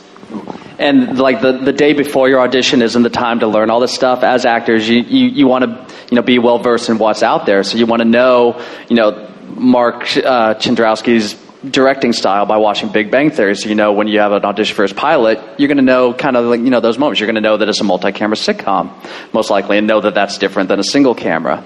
Um, so it's going to be different than, you know, The Office or Parks and Rec or whatever. But, um, yeah, cramming, you know, you, you wouldn't cram for a test, you know, the night before by watching, you know, episodes of the show, reading the script, learning, you know, the, the filmography of the director. You, you want to be, you know, up on that stuff now because that's the, the business you've chosen to be in. And after you've done all that and you're going into your audition, let that all go and let it be, uh, a, you know, just be in that moment and really uh, think of it as a, an opportunity to do what you love, which is to act. Don't think about it as an audition, as a job interview. Um, so that all of that other extra fluff that comes with pilot season and that stress, it's not what it's about when you're in the room. We want you to be great. Every actor that comes in, I want you to be the one, because if you're the one, my job is done, right? And if you go on to become some giant star, again, I look like a genius. Yeah. What I what I always say, and exactly what Gohar said, that is so important the moment you walk into the room. I always encourage actors, before you start, always take that moment to take the breath. You know, to let go of all the stress, the fears, you know, the expectations, the choices, et cetera. Just to to have fun, be in the moment, let it be that real, organic process. Just like we all did back in that hallway. Huge collective breath. If we were drinking, we were drinking shots back there. Mike, it's interesting that you brought up um, reading scripts, because this question says, where can I find the scripts for new pilots? For the T V show Arrow, for example, I would like to know what will be the new roles for season two. Where can I find the script for season two? Well, that would be lovely. We're not going to have that until we begin season two, which hopefully get picked up. Um, episodically speaking, you're not going to get a script. Um, even if you're coming in for a major guest star role, that ain't going to happen. Um, especially for a lot of shows like Arrow or any, you know, plot-driven shows. You know, we've got that on major lockdown. Um, a lot of our sides will sometimes not even be from the script. Yeah, you They'll won't be, even be reading any material that you would ever yeah, act. A lot of time the script isn't done yet, too. Yeah.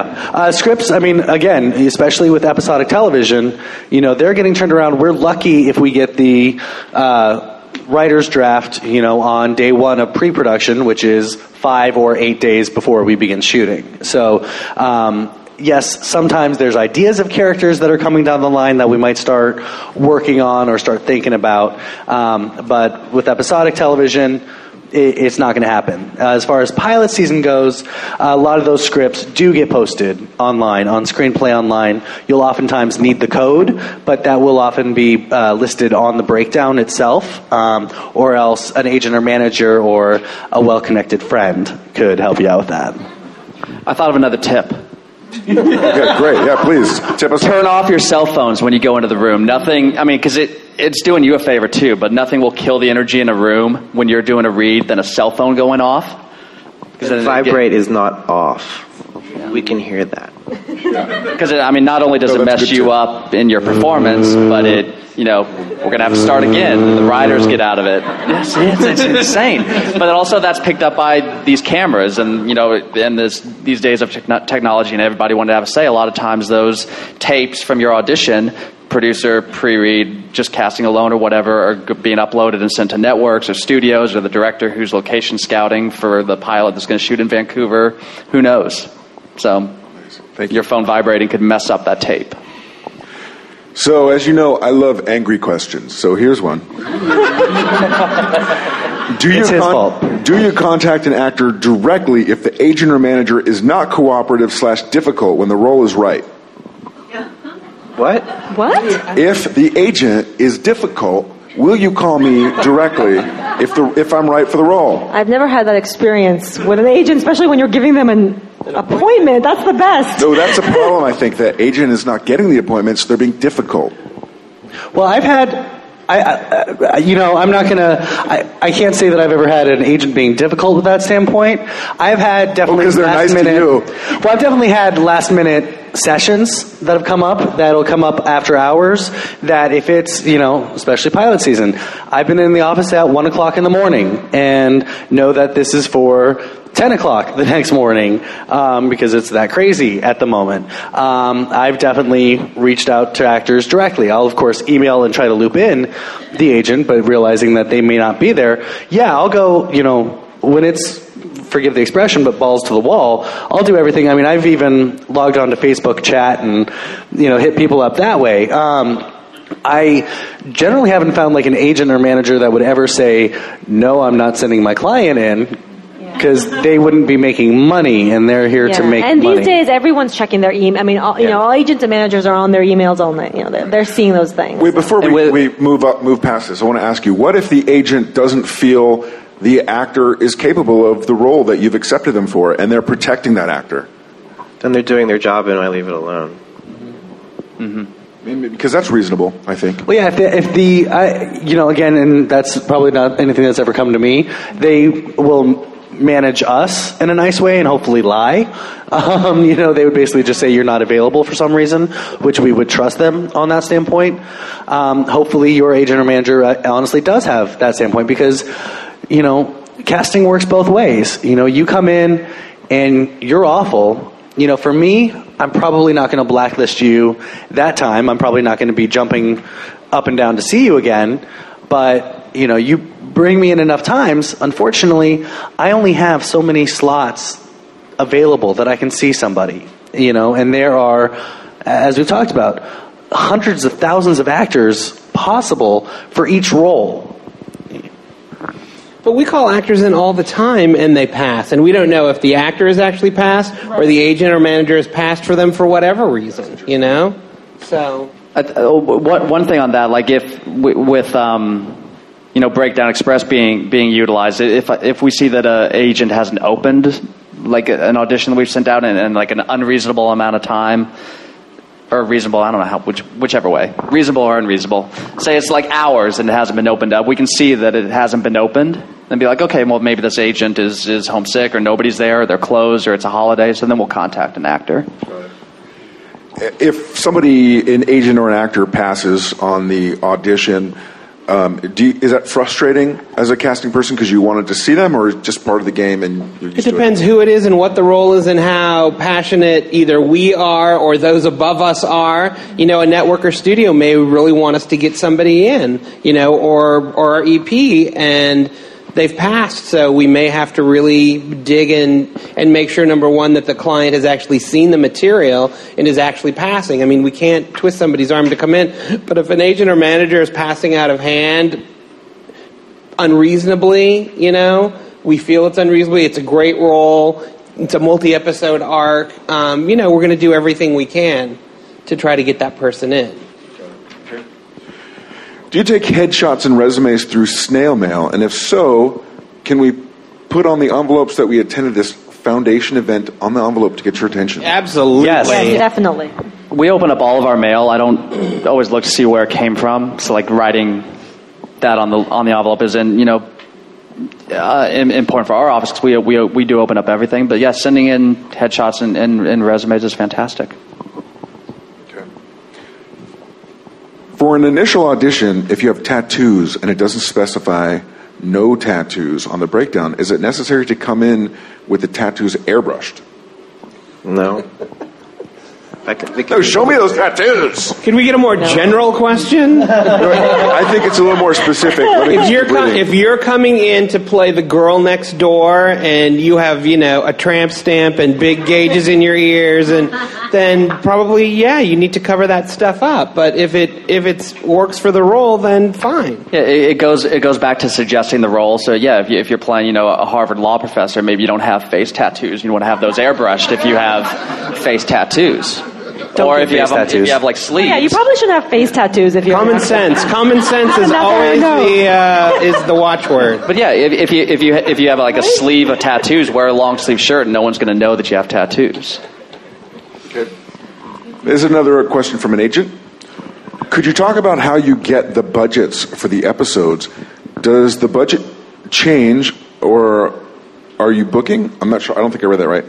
How does the how does this that affect you? How do you gauge who is getting what? In terms of money, like per role? Yeah. Well, we create a budget after we read. The, we have a budget for our guest cast. Um, that you know is from episode to episode. And then Wait, when so we let me understand. So you have a, a budget, a regular budget, and then a budget for your guest cast. We have a guest cast budget, which okay. is the amount of, you know amount that uh, is intended for the guest cast okay. each episode. When we read a script, we determine which of those roles are going to be guest star roles, which of those roles we are going to be co- budgeted for co-star monies, depending on the extent of the role, the importance of the role, et cetera. And we, and after doing that, and, and you know, you when you read a script, you know if a, if a character appears. And just in one scene or in two scenes in the same location, it's probably going to be a day. You sort of figure it out what you're going to end up spending on each role. It's, it's a preliminary, which we present to our line producers. And as the episode goes on and the script changes, that changes. Sometimes, you know, things change depending on actor that you really want, who maybe won't work for that monies, et cetera. But there is a preliminary sheet that we create so we know... you know, what we're doing as we're going in that episode. Well, and each show is definitely different. Uh, first season show, we almost always have our hands completely tied behind our backs. If you're working on a cable show, you know, hands tied behind our backs, um, especially, and, you know, we hate saying, oh, it's the economy, but we don't generally have... you know, discretionary funds, you know, and I'm not making a percentage like if I save money on this episode, you know, cheap out on every actor, I don't get a cut, you know, it's, I wish, um, you know, but, but that's not us. We don't generally have a lot of stuff to play with, especially a show like mine, uh, shooting up in Vancouver, you know, we're only allotted generally, for example, um, like three guest stars. For each episode, the rest has to come out of Canada, and that becomes a very different, uh, interesting experience when you have a large recurring cast. You know, that may have different amounts and different everything like that. So it, it it can be really tough. And generally, when we're negotiating with an agent or manager, you know, it's not us playing hardball, or you know, it's it's usually relatively simple on our parts. Of this is what we have. This is your counter. Well, let me go talk to my line producer, and it's either going to be a yes or no. Right. We also try to set standards for our show within our budget, as in this is how much we pay a day player, uh, you know, a guest star day actor. This is it. We, in order to be fair to everyone, you know, this is what we're going to pay the top, for and, example. And the only time we'll go outside of that budget is if we're going to go to studio or network for breakage. If they're bringing, if they want to bring in a name actor that they feel is going to bring eyes to the set, mm-hmm. then we go and we have to ask for breakage for that talent. And sometimes we'll get it and sometimes we won't. And that will make the difference as to whether or not we'll go out to that name actor. Thank you. This is a question for Eric Soulier.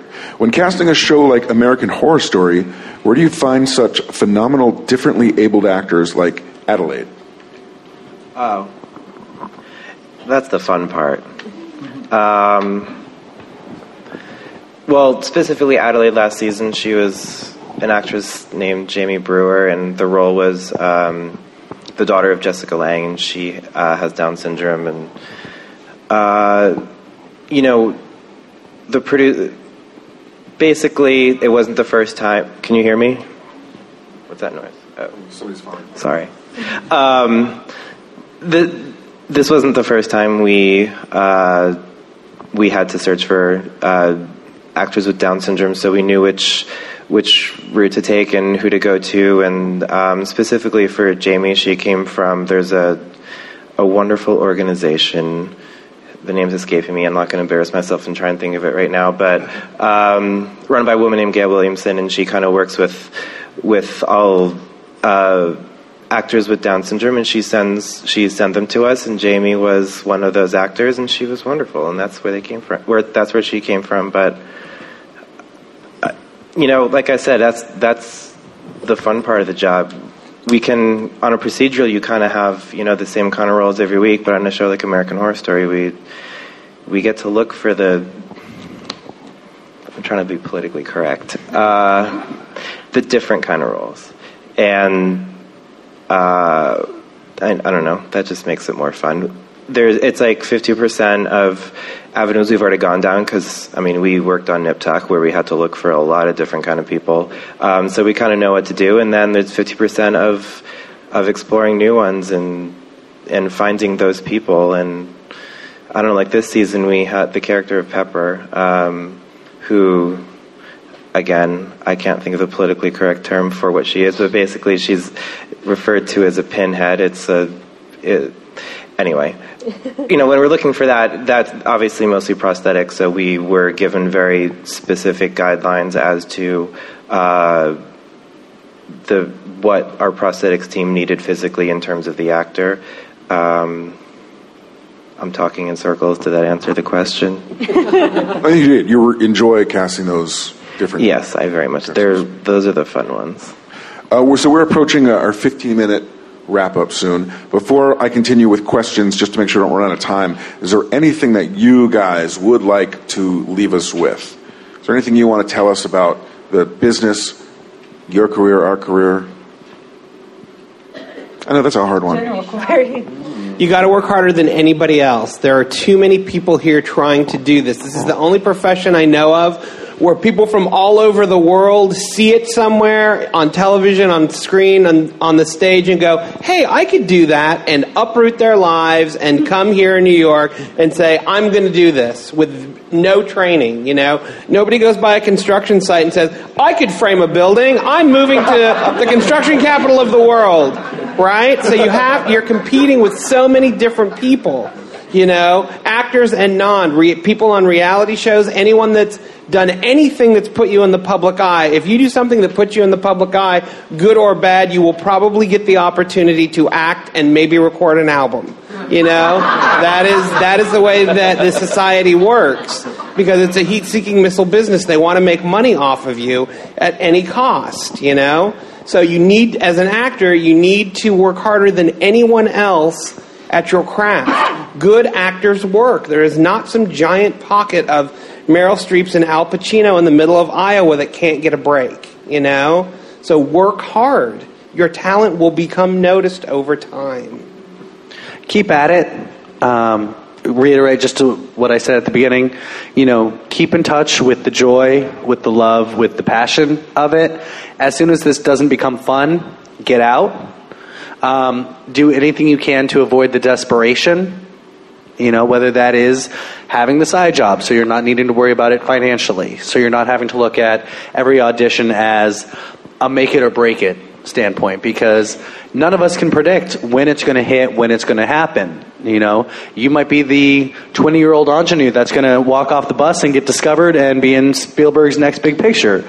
You know, you might not be the person that... You may you may not hit it until you're fifty-seven years old. You know, you may have the career path of Catherine Jewston. You know, rest in peace. Um, you don't know, and as long as you are having fun, valuing the journey that you're currently on, then it's worth it. Keep at it, and if you're valuing the journey, you've already got the success. Yeah, re- remember um, remember what you, you started in the business for, and, and, and the reasons for it. Is it is it fame and fortune? If it is, that's fantastic. If that's your if that's your goal, it's okay to have those goals. But you know, wait, waiting around for that job that's going to pay you, you know, ten thousand dollars a week, so you can afford to do, you know, what you enjoy doing, or whatever, that that's fine. But it it could be, you know, slim in, in happening. There, do your own stuff, create your own content. You can do student films, which who knows where that leads.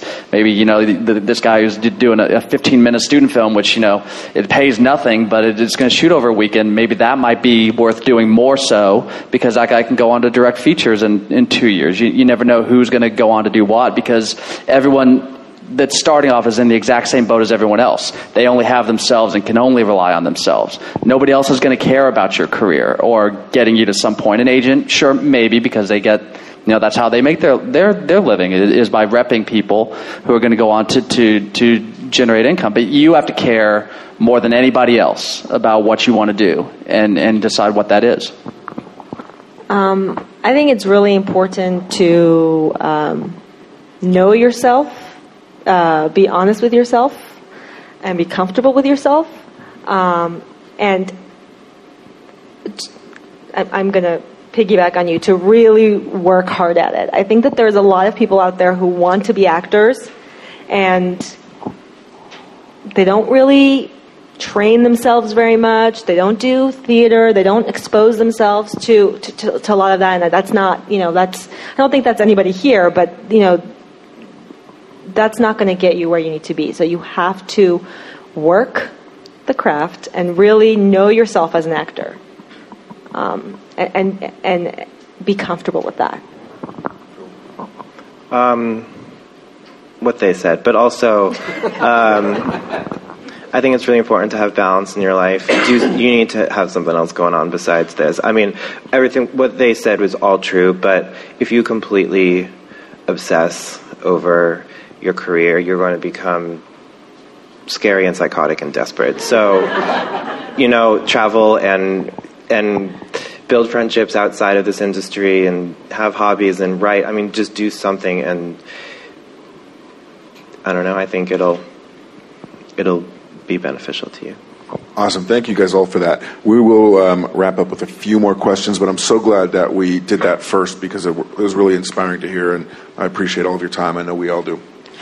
Okay, so would you rather see someone really go for it and reel them back, or would you rather see them contained right off the bat? Not crazy, but more dramatic. Go for it. I mean, in my experience anyway, I, you know, especially if working on a comedy, um, I'll see people holding themselves back, and I don't have the energy or the time to push you forward. Um, I hopefully, by the time you get to me, you are a trained professional actor, so you already have it within you that you will instinctually not be over the top. You're not going to be cartoony. You're not going to be crazy pants insane. You know, um, I would rather you, and this is me personally, and there are definitely people that feel very strongly the other way, but I would rather see, well, let me rephrase that. What I need more than anything else is to find the character, to find a character that inspires us, that is that, that has that aha, that is our person moment. And instinctually, each time, you're going to have to judge what's going to be most needed for the role. The most common note that we give in the room is to pull it back or just, just, just throw it away. It's the most common note all of us in the office, you know, give in the room. So I think that you want to make choices, but you want to be real, ultimately. You know, I, I think that sometimes there's an instinct to, to, to do something that doesn't, that's just not real. Um, I personally really respond to natural, you know, actors. So tonally, you have to know what show you're going in for. If you're going in for Breaking Bad, I mean, it's like the most simple, raw realism. That's what you want to bring to it. So it's tone is so important in your audition. Um, but, you know, it, everyone does it. Everyone does a little too much. And when you get that note, just take it. It's not, you know, don't, free, you know, don't think, oh, you know, crap, I did too much. Just throw it away. You have to remember what an intimate medium the camera is. Yeah. You know, you don't have to do a lot for it to register. Mm-hmm. So and everything is on camera now. Yeah. And you're here. Mm-hmm. So. Okay. Thank you. Bear that in mind. Here's a question from a talent manager. You've talked about networking. Um, can you prioritize appearance at a red carpet event versus honing your craft at a workshop? Which would be of greater benefit? Always be in class. Don't worry about the glamour part. Yeah, yeah I mean, it, it's it's kind of like, do, do, do you want to be an, an actor and a performer, or be on T M Z? I mean, what what what's what's more important? Is it the recognition of the job, or is it the job itself? I think it is a, is a way to look at that question. Right, and you can go to a red carpet and meet a director who you schmooze with, who then brings you, you know, makes us bring you in for something. But then, if you're not working at it, and you're not that, you know, very good, you're not going to get the part. So ultimately, what you really have to worry about is is being a good actor. That will get you work. Okay. That's a good answer. Several of you have shows that shoot out of state. How do you define which roles are cast from L A and which are cast locally? Do you consider if we can work as a local hire in a particular city? Well, we do a lot of shows that don't shoot here. We've had two in the last three years that shot in L A. Um... So when we read the script, we make educated, you know, assumptions about what we think is going to come from where. We already know what our budget is. We know what our recurring cast is for that episode, and if we can afford to bring someone, you know, from L A.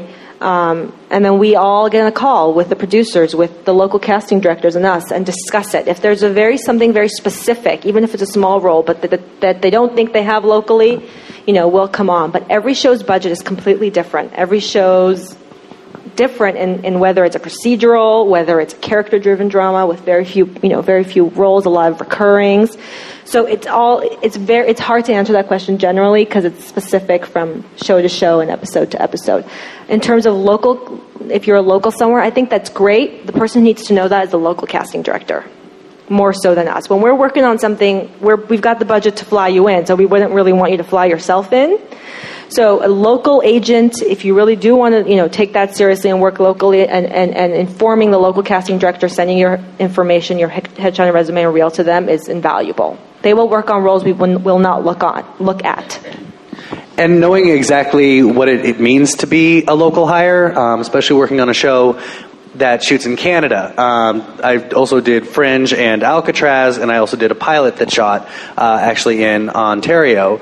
Um, knowing what it means that it's not just, oh, you know, oh, I'll fly myself to Hawaii and, you know, you can put me on Hawaii Five-O or on Lost, you know, or, you know, I can get to Atlanta, that's fine, you know, just put me on. You know, it means, okay, well, A, I would need you there in three days. You know, that you can fly yourself there. That, you know, you are, for example, a Canadian citizen. You know, and where that actually means. You know, uh, the pilot, one of the pilots I did last year, you know, we needed to satisfy the Ontario tax credit, which basically meant then this was a learning process for us, but to be considered a local hire there, you actually needed to pay your two thousand eleven taxes in the province of Ontario. You know, Canada's so different. They've got it's a wacky. lot of. So wherever you're going to say that you're a local hire from, make sure you are the expert of that area and you know what that entails. Cool. Let's see. Do you have any advice for older actors uh, who are getting back into the business? Welcome. Okay. That was a quick one. Oh, but it, it, yeah, j- I'm just like uh, welcome older actors. Next, if if it were just like you know a, a young kid starting off, you know ed, anybody can. St- that's the that's one of the great things about this business is that you can start at any time and you can hit your stride at any time, or you can decide to leave and come back, and you never know when you're going to find you know like. When it's your time, maybe, you know, you started off in your twenties right out of school and like, oh, I don't really like this. But then now in your, your fifties, you're like, I'm going to give it a whirl. And that's when, you know, the, the characters click with you. So I I, I think this, the advice applies to actors uh, of any ages or uh, of any, you know, career level. Just, yeah, enjoy the enjoy what you're doing and, and be persistent. And there's a definite need for older actors. Um, so that's what I really mean with the welcome part, because, again, actors in their twenties, there's a lot of them. Actors in their eighties and nineties, not so much. Not so much, you know? So, I mean, you know, absolutely. It's never too late to get into it. And, you know, it's, yeah, sometimes you do need to jump back at square one as far as taking the workshops, getting your name out there, re, you know, relearning what the industry is now, but staying on top of that and getting into it. Does it still make sense for an actor living outside of Los Angeles or New York to come to the big cities for pilot season? It, it really depends. You know, do you have representation? You know, are you going to be able to get in, or are you just going to come and sit around and pray that you figure out some way to get in the door somewhere? I mean, coming here for, for three months with absolutely no representation and no relationships, I'm not sure why you'd do that. Find out if the shows are casting there. Uh, a lot of my pilots, you know, we've had multiple cities. Uh, you know, for example, when we did Raising Hope, we were casting out of here in L A, we did New York, we did Chicago. I've also done pilots that do Miami, Vancouver, Toronto, Van, uh, Sydney, London, you know, all over, you know, especially with pilot seasons, you know, get in good with your local casting directors, find out what they're working on and what they get farmed out for, because a lot of times they will be, we will be seeing people in other cities. Yeah, and if you have an L A agent and you have a great setup for self-taping, we have hired so many actors at, in, that we've then flown in to be tested via self-tape. That's how Andrew Lincoln was hired, from a video in his bedroom. So, you know, it just, it just, you know, it depends on, on your situation, but I don't think you physically have to be in here for pilot season. As Marcy Liroff had a great uh, article in Backstage, uh, I think this week's Backstage, um, which definitely check it out, but addressing that and, you know, being able to stay on top of it and technology. You know, we are doing so much on tape that... The world's changed. It, it's changed completely. Know how to self-tape, practice that, but yeah, I don't think you physically need to be here so much as anymore. How long will casting take to give an actor notice about a callback after the initial audition for a pilot? It, so it, how long can you wait to hear back if you did a good It all depends on, it could, it, the, a callback could happen in an hour, or a callback could happen next week after they see more people. Uh, you could test at one place and all of a sudden somebody hears you're testing somewhere, so it's like, oh, let's test him for our thing, let's go get him now. So you could run all around town. I, I It, it's a weird thing with time, and it's like, oh, I went in and had a great audition, but I haven't heard anything. No, callbacks might not be for two weeks until they, you know, they they they pre-read two hundred people, or because the director is not available, so they're not going to have callbacks till he's back. And then all these things that, you know, if if you're repped, you can have your, your agent or manager call and, and see what's going on. Is there a schedule or callback set yet? But it, it, generally as an actor, there's so much stuff that, that, that you can't know, or... or I don't mean can't know because it's forbidden, but so many things that, that are out of your your control. Perfect. Okay, I think we are going to wrap it up here. I, I would really like to thank you guys. Can I give them a round of applause?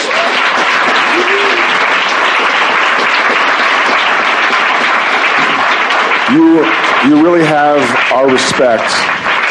You really have our respect for uh, being so free with your knowledge, and uh, you've earned such uh, credibility over the years. So thank